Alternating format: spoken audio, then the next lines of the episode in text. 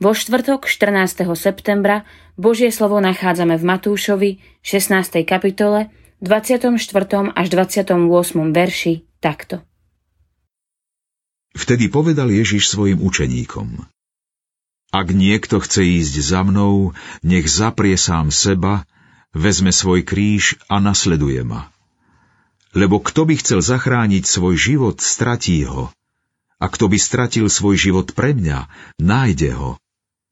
Veď čo osoží človeku, ak získa hoci celý svet, ale uškodí svojmu životu?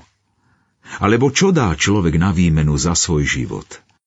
Lebo syn človeka príde v sláve svojho Otca so svojimi anielmi a vtedy odmení každého podľa jeho skutkov. Amen hovorím vám, že niektorí z tých, čo tu stoja, určite neokúsia smrť, kým neuvidia syna človeka prichádzať v jeho kráľovstve. Prečo stratiť svoj život? Po Ježišových predpovediach o jeho utrpení, smrti a vzkriesení sa pán a majster obracia na svojich učeníkov s požiadavkou, aby ho nasledovali. Pozýva ich zomrieť hriešnemu svetu, stratiť svoj život pre neho a zároveň ako protihodnotu nájsť v ňom skutočný život. Neviem, do akej miery učeníci chápali tieto slová. Dôležité však je, ako im rozumieme my dnes – Dokážeme každodenne brať svoj kríž na seba a nasledovať ho?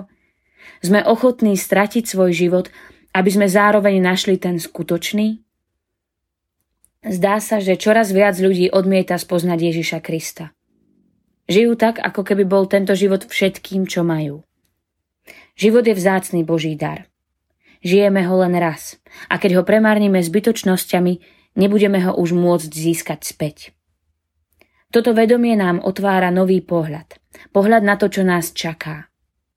Pán Ježiš nás upozorňuje na budúci súd.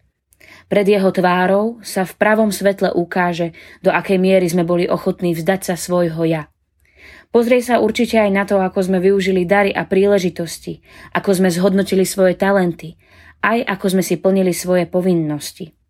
A v neposlednom rade bude kritériom hodnotenia aj to, či sme sa dokázali vzdať svojho života v prospech života s ním a v ňom. Prosme teda aj dnes o silu Ducha Svetého, aby sme to dokázali každý deň. Pomodlíme sa. Bože, ďakujem Ti, že nám ponúkaš lepší život, než je ten, ktorý máme tu na zemi. Odpust mi, že si nevážim Tvoj dar a žijem videním, nie vierou. Posilňuj ma na vnútornom človeku, nech žijem pre väčnosť a pritom už teraz v časnosti robím veľa dobrého. Amen. Dnešné zamyslenie pripravil Jozef Pacek.